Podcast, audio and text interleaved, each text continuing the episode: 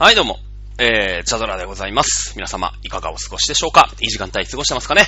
えー、ということで、チャドラでございます。いやー、あれだね。普段、なんていうのかな？普通のサラリーマンの人ってさ、すごいね。うーん。まあ、というのも、私ね、一応肉体労働をされてるんですよ。で、まあ、肉体労働のシフト制でね、もう、かれこれ、20年ぐらい、もう20年か金属。ね。3年ぐらいで辞めようと思ってたんだけどね。20年今の会社にね、厄介になってるわけですよ。大学出て 22?23? もう僕は43ですから、もう20年やってるわけ。で、まあ、シフト制の会社だから、まあ、だいたい3、3日、3日、2日3日行ったら、休みが来るのさ。で、土日休みとかじゃなくて、まあ平日に、だからまあ月木とかさ、水道とかさ、そんな感じでこう、順繰りに休んでいくから、まあもちろんその、忙しい時はね、えー、何連勤とかって当然あるんだけど、まあ基本的にはその、その週休日みたいなのでさ、こう、順繰りに休んで、行くわけよ。月曜休む人、火曜休む人、水曜休む人みたいなね。そうすると、月曜休んだ人はさ、木曜に休む、火曜の人は金曜に休むみたいな。まあ、仕事の人なんですよ。うん。で、それがですね、私、8月の第1週ですね、から、土日休みになりまして、だから、5勤2休っていうんですか？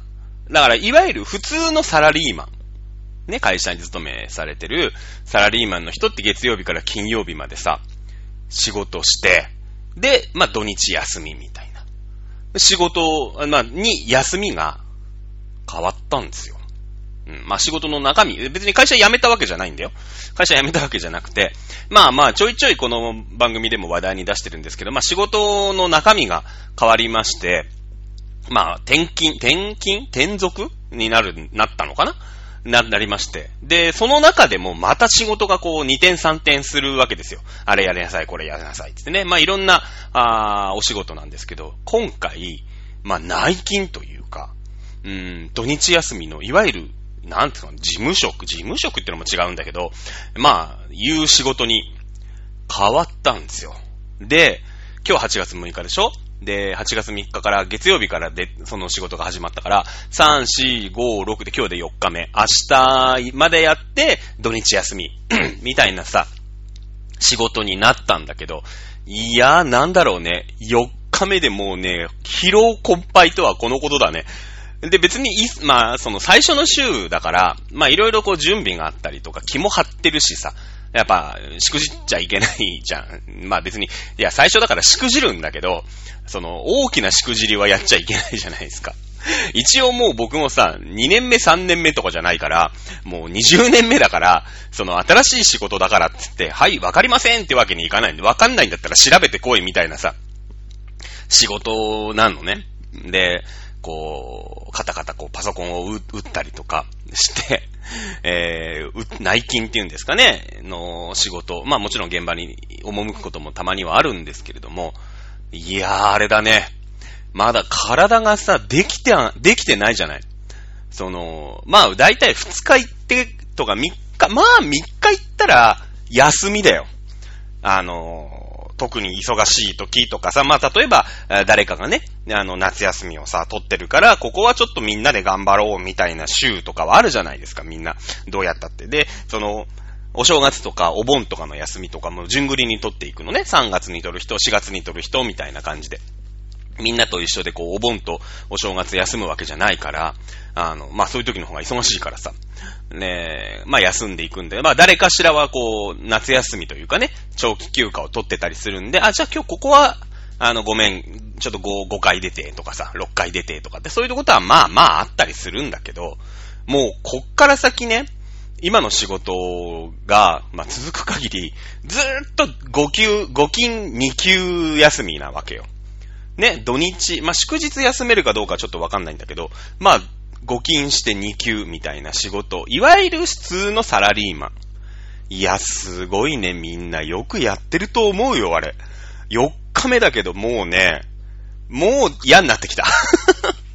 いや、まあ、嫌になってきたというか、まあ、仕事はね、やんなくちゃいけないんで、別に嫌になってきたわけじゃない、そういう嫌になってきたじゃないんだけど、その、生活リズムがさ、いや、ごきまだ明日あるわけでしょ まだ明日あるわけ。今日でまだ4日目なのさ。で、明日まだあるわけで。いや、明日もう、まあ、やるけど、もう日に日に起きれなくなっていく。でね、今の仕事ね、文句ないんだけど、朝早いんですよ。で、僕は朝弱いの。まず、まあ弱い。あのー、できたら起きたくない。それはみんなそうなのかもしんないんだけどさ、朝方とは程遠い生活をしてるわけ。ね。で、その何、何回かな、前にさ、まあちょっとね、こう在宅オタクみたいなのをちょっと始めましたみたいな話もしたじゃない。前のさ、ね、あのもうとっくに縁をね、切ったと思われていた、あの、アイドルの子にね、ちょっかいを出してみたりとかしてるわけですよ。で、もアイドルなんてのは、まあさ、こう、まあアイドルだったり、ミュージシャンだったり、そういう芸事をやる人たちっていうのはさ、まあ朝寝てるじゃない。ね、昼過ぎぐらいにのこのこ起きてきてさ、まあ夜中、まあよ、もうほんとワンチャン朝日が昇ってから寝るみたいな生活でこう、業界が動いてるから、一人だけ朝すげえ早いアイドルとかいても仕事ないわけよ。ねその、じゃあグラビアやりますとかさ、ねそういうのがあったとしても、その写真館とかさ、ね、その、エディターの人とかが、そもそもみんな業界として昼過ぎぐらいからしか動かないから、私朝からピンピンですって言われても、もう昼過ぎぐらいに現場行った時にはもうテカっちゃってったわけでしょ？そういうことじゃないですか。ね、で、ライブって言ったら、まあ大体みんながさ、こう、うん、ね、仕事が終わってから行く、まあもちろんコロナでないんだけど、ね、行くような感じだから、まあ夕方2時入り、3時入り、ね、5時、6時みたいなさ、感じで、今日はなんか1時ぐらいに起きればいいかな、みたいので、業界が全部そうだから ね、ライブハウスとかのさ。だ、まあ、そういう子にちょっかいを出してたりすると、その、うん、配信があったりとかするわけでしょ今コロナだから現場もないからさ、頑張って配信してるんだけど、ね推しの女の子が。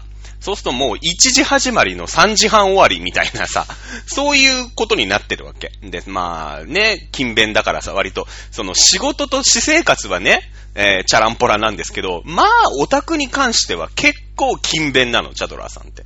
ね、だから、まあ、夜眠、寝れ、寝ないでさ、その、配信なんか見てさ、コメントとかしてさ、ツイッターなんかでもさ、もうね、一生懸命こう、リップとかしてるわけですよ。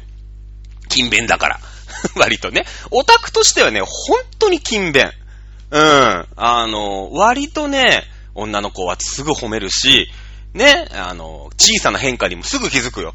もう西野カナだったら、もう僕のことが多分大好きになると思う。多分ね。靴下もきっと裏返しにしないし、野菜も食べる。ね。だけど、実際のね、そのオタクやってない時のチャドラさんって、まあチャランポランだから、靴下は裏返しだし、えー、野菜は食べないし、ね、えー、まあいいや。こっから先言うとまたいろんな問題が起きるから言わないけど、まあチャランポランなんですよ。ねえだから眠くてしょうがない。もう今、まあその、家からさ、近いところの、まあ事業所に、えー、勤めてたんだけど、それも移動になって、ちょっと今日だと、そうだな、今日は1時間ぐらい、まあ、電車に乗ってくのね。で、朝早いとさ、電車がまあ混むわけ。で、座れないわけですよ。その、今までは田舎の方に田舎の方にこう、行くね、電車に乗っかってたから、まあ朝早くってかその、いい時間帯でもさ、僕の大好きないい時間帯ね、いい時間帯に乗っても座れるわけよ。ね、あの、郊外に向かっていく電車に乗るから。上り？下りか？どっち？下りだな？うん。だけど、今回はまあまあの都心にさ、その、まあオフィスというか、じ、その僕の働いているね、えー、ところがある、事務所があるわけですよ。そうするとさ、都心に向かって電車に乗るから、もうどんなに朝早くてももう絶対座れないわけ。で、もう1時間立ちっぱなしですよ。で、まあ運が良くてさ、その隣の駅とかで降りる人が目の前にピンポイントでいればまあ、座れるけど、そうね、確率的には本当に、まあ、5、6回に1回ぐらいだよね。1週間に1回座れたらラッキーみたいな。もうほとんど、ぎゅうぎゅう詰めではないけど、コロナもあるから。でももう、座れる人は、あ座ることはほぼない。だってみんな都心に行ってんだからさ、都心の真ん中までみんな降りるわけで、私も降りるから、そこまではさ、誰も座れないよね。だってみんなそこに行くんだから。ね。っていう生活をしたらもう足はパンパンだし、ね。もう、むくんでむくんでしょうがないよね。で、なんだろう、もう最近家にもうヘトヘトで帰ってきてさ、もうちょっと、か、何？自分の家の最寄り駅ね。まあ千葉の松戸市ってとこなんだけど、あの、もう、まあ10分弱ぐらい歩くのさ。普通に朝だったらスタスタ歩いていくと。もう足パンパンだし、もう革靴がまず嫌い。ね。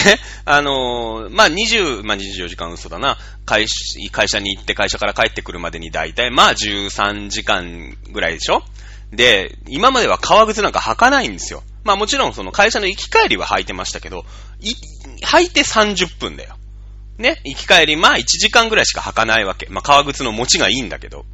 で、そのズック、ズックに履き替えちゃうのね。あの、お店に入ったら。あの、スニーカーに履き替えちゃうから。あの、スニーカーはまあ本当に減るの早いんだけどさ。まあ楽じゃない。で、今日とかもうその1週間ずーっと、もう家出てから、まあ、十何時間、34時間ぐらいかな。まあ、行き帰り電車も含めて、ずーっと革靴を、革靴、革靴って言っちゃった。ね、革靴を履いてるわけ。これが辛い。もう、やっぱ20年間革靴なんて履いてないわけよ。もう30分で脱ぐ生活を20年やってるから、もうね、そうだな。4時間ぐらい革靴履いてると、もう、もう無理ってなるね。うん。で、午後になるとまた足がさ、むくんでさ、パンパンだから、靴の脱ぎ履きもできない。本当なんか脱いで、ね、サンダルとか履きたいぐらいなんだけど、まあ一応会社だからそういうわけにもいかない。ね、そういうもっと自由なオフィスね、社風のオフィスとかだったら、そういう人もいるらしいんだけど、まあうちの会社は残念ながらそういう感じじゃなくてみんなちゃんと革靴履いてるからさ、まあ、僕だけね、そんな、えー、昨日今日はじ、ね、あの、オフィスに来たような人間がさ、いきなり靴脱いでるわけにいかないじゃないですか。しかもいい年のね、若いやつとかだったらなんだよお前みたいになるけど、もういい年でさ、で、そういうわけにいかないんですよ。で、もね、で、で、その、なんていうの？いよ、5金2級してさ、5連、5連勤して、ね、その、花、今日は花金だなんつってさ、飲み行くわけでしょ金曜日の晩。いや、む、ね？まあ、いやいや、コロナもあるけど、ね、でもなんかちょっとご飯食べに行きましょうよ、みたいな花金が盛り上がっちゃうわけですよ、みんな。よく5金やった後飲み行けるなと思って。俺は今4金しかやってないけど、飲みに行きたくないもんだって。もう家にとっとと帰りたい。とっととお風呂に入りたい。ね？うん、メディキュットとか履かなきゃいけないかなって、ちょっと本気で思ってるぐらい、もう、パンパンなの、今。仕事大変、大変っていうか、慣れてないからさ。で、その、四十の手習いじゃないけども、40超えてからこう、ガラッと生活が変わるから、それ二十歳の頃から、そういうのやってりゃさ、こっちも体も少しは順応してくると思うんだよね、多分ね。いきなりだから、もう体がパヌックはパヌック。うん。もうたまりませんわ。いうことで、本当にね、まあ明日で、一応5連勤終わるんだけどさ、ね。で、これで家族なんか言おうもんだら土日は家族サービスだとか言うわけでしょ。いや、世のお父さん偉い。むしろ、俺の親父偉かったな。うん。やって土日結構遊んでもらったもんね。キャッチボールとかさ。え俺今本当にね、僕が今43でしょ？僕25か26ぐらいの時の子供なんですよ、親父がね。だから僕が43だから、足して足して、もうだから中学校高校入ってるかなぐらいの子供なわけよ。僕の年の頃には。で、普通に、その高校生のね、中2中3高1ぐらいの男の子とキャッチボールとかも全然できてるから、うちの親父が。土日ね。いや、すごいね。で、ほらもう、なんていうの、ずーっとその、若い頃からさ、まあ、結婚したり結婚しなかったりが長いからさ、その、出入りが多いじゃない、私。だからさ、その子供がいる生活にもまあ慣れてないから、余計想像しづらい部分はあるんだけどもね。いや、すごいね。ご金やって飲みに行く人、本当に俺、もうね、歌舞伎町の真ん中で本当ティッシュでも配りたいよね。感謝の気持ちとか、お前らすごいよっていう意味のね。うん、すごいよ、すごいよティッシュを配りたい。みんなに。飲んでる人は。まあ歌舞伎町で今飲んでる人がどんだけいるか知らないけどさ、でも少なからずまあ歌舞伎町じゃなかったっているわけじゃないですか、飲み屋なんて今。まあね、夜10時までしかやらないみたいなのを東京都がね、まあその200人だ300人だバンバン出てきててさ、まあコロナもね、ちょっと、まあもうちょっと抑えていけたらいいよね。100人そこそこぐらいで抑えていければね、みたいなさ、感じじゃない？でもこう、ね、ゼロとかにはもう無理だと思うんだよ。だって経済が死んじゃうから、もう、それで破産して自殺する人が多かっちゃったらさ、ね、そのコロナではみんななんか、ICU とかさ、なんか C3PO とかいろいろあるわけじゃない？なんか、あ、なんだっけ、テテクモだっけ？エクモだっけ？なんかそういう人工呼吸器とかもあってさ、保険も効いてさ、ね、なんかそういう、こう、いっぱい、ね、手厚い、こう、死にかけてる人に対して、うーん、なんていうの？こう、国というか、全世界がさ、フォローをしてくれるんだけど、いや、仕事がなくなりました、お金がなくなりました、もう死ぬしかありませんっていう人に、全然フォローしてくれないわけじゃないですか。だから、その、経済止めるわけにはもういかないんですよ。で、その経済をどう、ごまかして、で、でも、あの、感染者数をね、あの、抑えていかなきゃいけないかっていう、その、ギリギリのところのアクセルとブレーキを今、やってるわけ。多分ね。その、本当に厚労省の人とか、俺は別にその、まあ、アベノマスクとかさ、みんな言ってるけど、だ、すげえ大変だと思うよ、多分。うん、ギリギリ。だって、0か100かだったらさ、その、それは感染があるかないかで言えば、ない方がいいに決まってるから、いや、こんななんかね、夜の街がどうとかさ、ね、飲み屋やってるのはもう、不届きだとか言うわけじゃない。そりゃ、そりゃそうよ。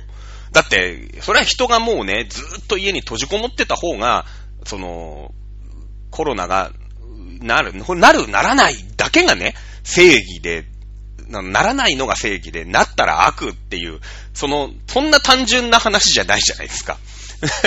だから、そ、それだけだったらね、そのなんか今こんな状態なのにね、飲んでる奴がいると、ね、飲み屋がやってるけしからんみたいな、こう報道が多いじゃないですか。いや、そ、そりゃそうなんだよ。その、うーん、出ない方が、人と会わない方がいいし、うん、ね、飯なんか食わな、食いに行かない方が、ならないよ。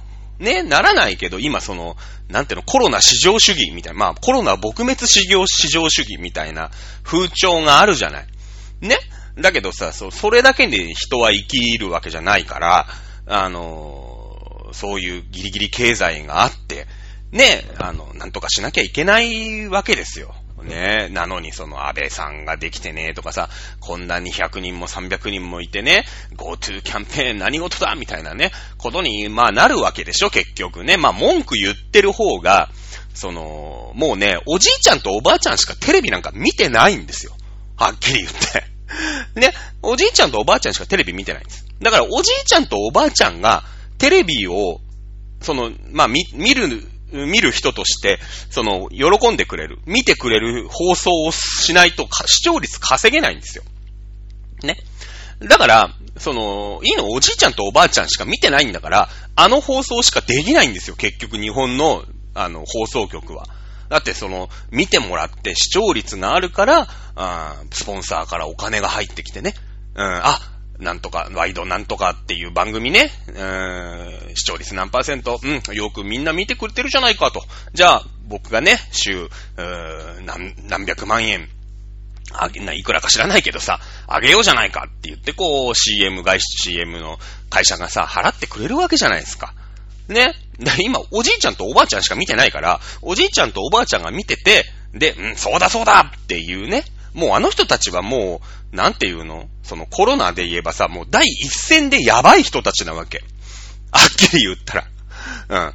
あの、あれね、もう統計がそろそろ全世界で出始めてるから、あのこうサイトとかでもね、あの、厚労省とか、あと、なんだっけな、えー、日本のね、その、有名なさ、北里大学とかさ、慶応大学病院とか、そういっぱい集まって、その、チームを作ったんですよ。で、統計をいろいろ出して、で、どうやら基礎疾患っていうものがあると、まあちょっと重症化するよと。で、死んだ人、ね、亡くなった人は70代80代、もっとな、70、89、70以上なんですよ。ほぼ。で、えー、70以下で亡くなった方っていうのも、70未満か、で亡くなった方っていうのも当然いるんだけど、その人たちは基礎疾患を持ってる人。ね、えー、腎不全をも、患ってる方、高血圧、ね、えー、糖尿病。うん。まあ、いろいろな疾患があってさ、そういった方が、まあ、若いけども、亡くなっちゃったみたいなね、人なんですよ。で、女性よりも男性の方が亡くなりやすい。まあ、これはちょっと今、喫煙とのね、あの、男性のが喫煙しますから、やっぱりこう、赤ちゃんとの関係とかいろいろあるんでしょうね。あの、喫煙率が高いですから、まあ、それは今ちょっと研究中らしいんだけど、えー、男性の方がま重症化して亡くなるのも重症がいい。だ女性なんて、70代以下で基礎疾患ない人は、確かね、僕そこの基礎サイト昨日見たんだけど、亡くなった方いないはずなんです。いないんです。ね。えー、いや、そりゃ、で、あの、コロナにかかるじゃない？今 PCR 検査とか言ってさ、PCR こう、ね、例えば僕の推しも今度ね、えー、舞台やりますけれども、まあその舞台をやるにあたり、まあ演者さん全員 PCR 検査を受けたと。全員陰性でしたと。えー、幕開きます、みたいなね、ツイートしてましたけども、まあ、どんどんこう、PCR 検査なんてのがさ、唾液でできるとか、いろいろこう、便利になってきて、うーん、なんていうのかな。まあ、その陽性反応が出る人も当然多いわね、当然。でも、その、陽性率っていうのは変わってないんだよね。陽性率ね。その検査自体が増えてるから、それは200人、300人新しく見つかるんだけど、前のね、50人とか100人の頃よりも、今3倍、4倍見つかるんだけど、陽性率は変わってないんですよ。陽性率は変わってない。だから爆発的に、うーん、なんていうの？こう、大流行してるかっていうと、まあ、微妙なわけですよね。で、まあもちろんそれは出ちゃってるから、その人たちはさ、なんか濃厚接触だのなんだのってなってくるけど、あのー、ね、80%、まあ、その、かかったウイルスが、に感染しても、8割の人、特に50代、60代以下の、今、イランの人は、80%は、ちょっとなんか熱っぽいなとか、風邪ひいたかなぐらいの、あの、症状、本当にその重篤化しないでね、あの、入院もなくて自宅療養で、あの、ちょっと熱っぽいな、ちょっと今日は寝てよって言って治っちゃうレベルなんですよね。うん、これももう実際統計がわか、そろそろ分かってきてる。コロナって、あれ？なんか、いや、それは基礎疾患があって、高齢者の方は、やばいよと。これ死ぬよと。うん。ね。でも若くても基礎疾患ある人は、これちょっと注意した方がいいよ。あの、重篤化して、それこそその ICU とか入っちゃうよ、みたいな。うん。で、あの、特に基礎疾患もない。ね。そして、えー、まだ高齢者じゃないとっていうのは、そんなに恐れなくても大丈夫。知らないうちに治ってる。こういうのがね、分かってきたんですよ。だ、ね、こういうことを言うと、また、ね、僕みたいなヘッポコラジオパーソナリティは大丈夫ですけど、きっとね、ワイドショーで僕がこの話したら超叩かれるんですよ。なんでか。見てるのがおじいちゃんとおばあちゃんなんですね。うん。あの、ただでさえリスクが高い高齢者。で、高齢者ってのは当然基礎疾患があるんだよ。うん。いや、もちろんピンピンのおじいちゃんおばあちゃんいますけど、そりゃだってさ、機械だって経年劣化でね、20年も30年も使ってりゃどっかバキって壊れる車だってそうじゃないですか。ねえ、新しく新車で買った車とさ、もうね、20万キロ、30万キロ走ってきました。ね、えー、世界大戦も乗りき、乗り越えました。みたいな、ね、車だとさ、どっちが故障するっつったら、そりゃおじいちゃん、おばあちゃんのが故障するわけだから、基礎疾患、いや、そりゃ腎臓も悪くなるよね。うちの祖母もね、あの96でこの間大往生しましたけれども、やっぱりちょっと腎不全を患ってね、もともと元気な方なんですけども、もう透析を、えー、しててね、最終的にはその透析がもうできなくなっちゃって血圧が上がんなくて、透析に血が出てこないわけだよね。で、も、あのこんなコロナだから、そんな病院にね、今面会とかに行けないじゃないですか。で、特にそのコロナ治療の指定病院だったから、うちの祖母が入院してたのが。で、もう延命治療、ね、その、透析も含めて、もう意識もなかったから、あの、透析も含めて、えー、延命治療しませんと。いうことで、こう、まあ、実家というかね、自分家にね、えー、帰ってきて、うちのお袋と、お袋の姉ちゃんが、あと僕の妹もなんか帰ってきてるみたいだけどもね、えー、3人で、えー、静かに、こう、心臓が、この鼓動が終わるのを、まあ、あ見とったと。いうことなんで、まあまあ別に僕のばあさんの話はいいんです。まあそうやって長く生きてきてりゃ基礎疾患も増えるわけですよ。うん。基礎疾患率ね。増えるじゃないですか。若いうちってのは長所無茶しちゃって大丈夫なんですよ、多分。うん。で、あのー、まあ、大丈夫なわけ。だから、あんまりね、その、目くじら立てない方が僕はいいと思ってるんだけど、なんせテレビを見てるのがおじいちゃんおばあちゃんだから、一番こう、崖っぷちなわけだよ。崖っぷちなわけ。基礎疾患も当然持ってる人がいる。ね。で、そして高齢者っていうさ、リスクもあるわけですよ。まあ、体力の問題、免疫力の問題、いろいろあると思うんだよね。うん。で、そんなもんだから、いや、コロナなんてね、蔓延するのはけしからんと。いや、若い奴がなんか俺はならないんだみたいに言って飲みに行ってね、ばらまいてると。いや、僕たち、その、わしたちのね、世界がこれでわしたちを殺そうとしてるのかね、いう人たちがテレビを見てる。むしろそういう人たちしかテレビを見てないんですね。で、そういう人たちに向けて視聴率を取ろうって思ったら、あなたがディレクターだったらどういう番組にします？ね？そういう番、今、今そういう番組しか流れてないじゃないですか。これはね、いや、コロナなんか大丈夫っすよっていう、こう、テレビを、今さ、どのなんていうの、番組見てもさ、同じような感じじゃない？なんか、そのコロナに関する報道って。なんでか、ね、ここに切り込まなくちゃいけないわけですよ。うん。ね、こんなヘッポコ、ヘッポコラジオパーソナリティといえ、一メディアをね、司らせていただいてるとするんであれば、そこに切り込まなくちゃいけないわけ。うん。ね、やっぱりスポンサー、視聴者、視聴者あってこその番組だから。うん。だからね、今のか、あの、番組テレビっていうのは、もっと若いやつが見なくなるんですね。うん。だって平気なんだもん。いや、考えてみてくださいよ。インフルエンザっていうね。まあ、ウイルスですよね。これ、インフルエンザウイルスっていう、れっきとしたウイルスですよ。ね。えー、が猛威を振るうわけでしょ毎年さ、流行るよねインフルエンザ。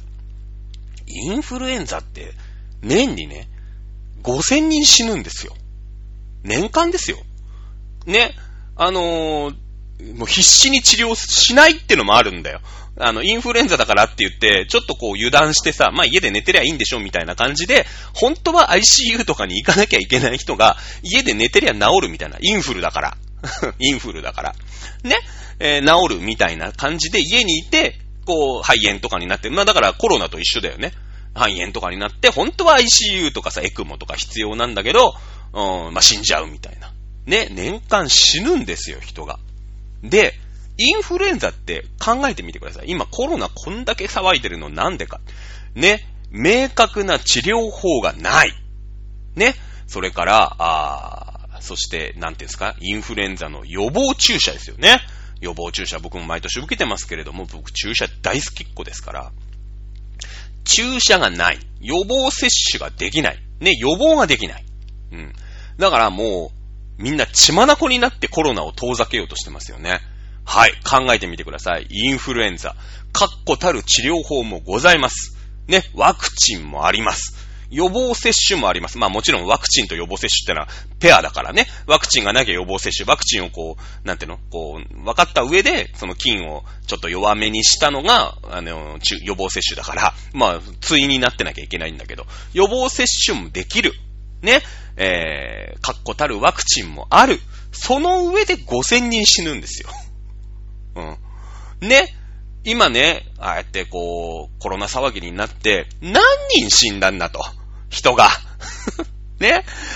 まあこういうこと言うときっと怒る人多いと思うんだけど、冷静に考えて、冷静に考えて。コロナは、ね、今、いや、大事なことなんだよ。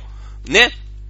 これでさ、もう、どこの、なんか駅行ったって、スーパー行ったって、映画館行ったって、どこにだって街角、日本なんか特に、街角どこ行ったってアルコールスプレーありますよね。みんなシューってやってさ、まあ、なんかこう、手をね、こうやって今僕やりまして、やってますけど、こうやってシュッシュするわけじゃない。ね？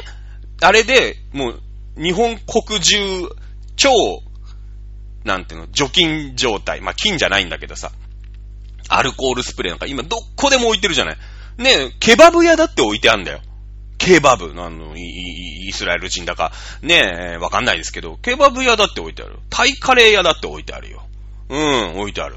ね、それでこう手をふ、ね、でみんな菌とかさ、ウイルスとかをちゃんとこう、撲滅しましょうみたいなね、今怖いからさ、飲食店だってなんだこの店はアルコールも打てねえのかみたいになるの嫌だからとりあえず置くんだけど、いや大事だよ。それでね、こう、手をさ、清潔にみんな頼もう。日本人なんか特にいつも清潔なんだから、基本清潔なんだよ、日本人ってのは。だから200人で住んでんだよ、東京が。ね、ニューヨーク何人だっつってね、5万人ぐらいいるわけですから。ね、あの、あれなんですけれども、ね、まあ、別に不潔とは言わないですけど、やっぱ、あの、土足でね、あの、こう、家の中に上がり込んでしまうとか、日本人って絶対玄関で靴脱ぐじゃないですか。靴脱ぐ、脱ぐでしょ？習慣として。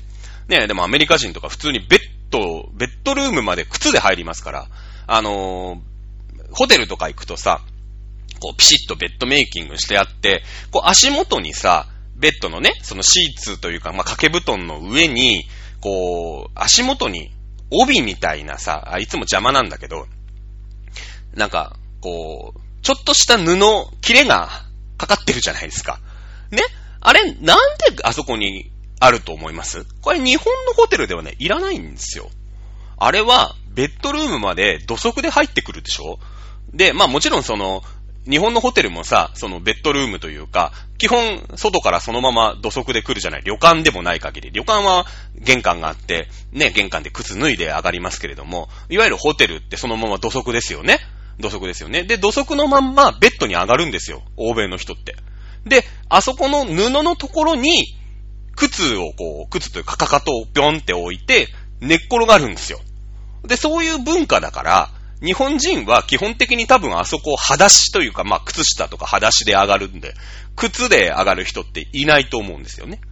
だから違和感あるでしょ？あそこの布のところにこう靴、あそこだけ土足 OK みたいな。まあもちろん、欧米人も寝るときには靴は脱ぐんですけど、ね、違和感あるでしょ？そのための布なんです、あの細長い布って。うん。なので、日本人ね、もともとね、清潔なんだよね。うん、そうなんですよ。ねえ、ということでですね、コロナってさ、いや、僕はよ、いや、もちろんね、最大限恐れて 行くのも、まあ、それはその生き方だと思うけどね。うん、もうちょっと普通になんかコロナ騒ぎをね、えー、あえて、なんかテレビを見てるとさ、煽ってるみたいな、ね、えー、ことも、まあちょっと思うからさ、でも、よくよく考えるとわかるでしょ？ね。別にあれ煽ってるわけじゃないんですよ。そうだそうだ！コロナ、ね、コロナを蔓延させるなんて俺たちを殺そうとしてるのかっていうやつしか見てねえんだよ、テレビが。そもそもね。うん、ということで、ね、なんかよくわかんないな。まあ、仕事が変わった話からですね、えー、コロナに関する報道のね、え話にはなりましたけども、まあ、こんな感じでね、えー、本日、ここまで、っていうことです。またね、喋りたいことが喋れなかったね。あのー、ちょっとね、大変だと思うよ、もう来週。まあ、先週ね、ちょっと予告しましたけど、今週は、まだ大きな動きなかったね。実は、日本の周りはもう、今、戦争中です。と言っても、過言ではないんですね。まあ、これ喋り出すと、またね、一本二本番組できちゃうから、まあ、じっくりね、情勢を見定めて、えー、来週あたりね、えー、喋っていきたいなと思っております。来週は、ちょっと、お社会派の番組をね、まあ、今日もちょっと、なんかそういうね、番組でしたけども、やっていこうかなと思ってますね。えー、しっかり、あのこっちもね、いろんなニュースを見て、あの、取材をしてね、えー、皆さんにお話しできればと思っております。それでは、あ今週はあ以上でございます。チャドモン、お楽しみいただけましたでしょうか？それでは皆さんまた来週お楽しみください。さよなら。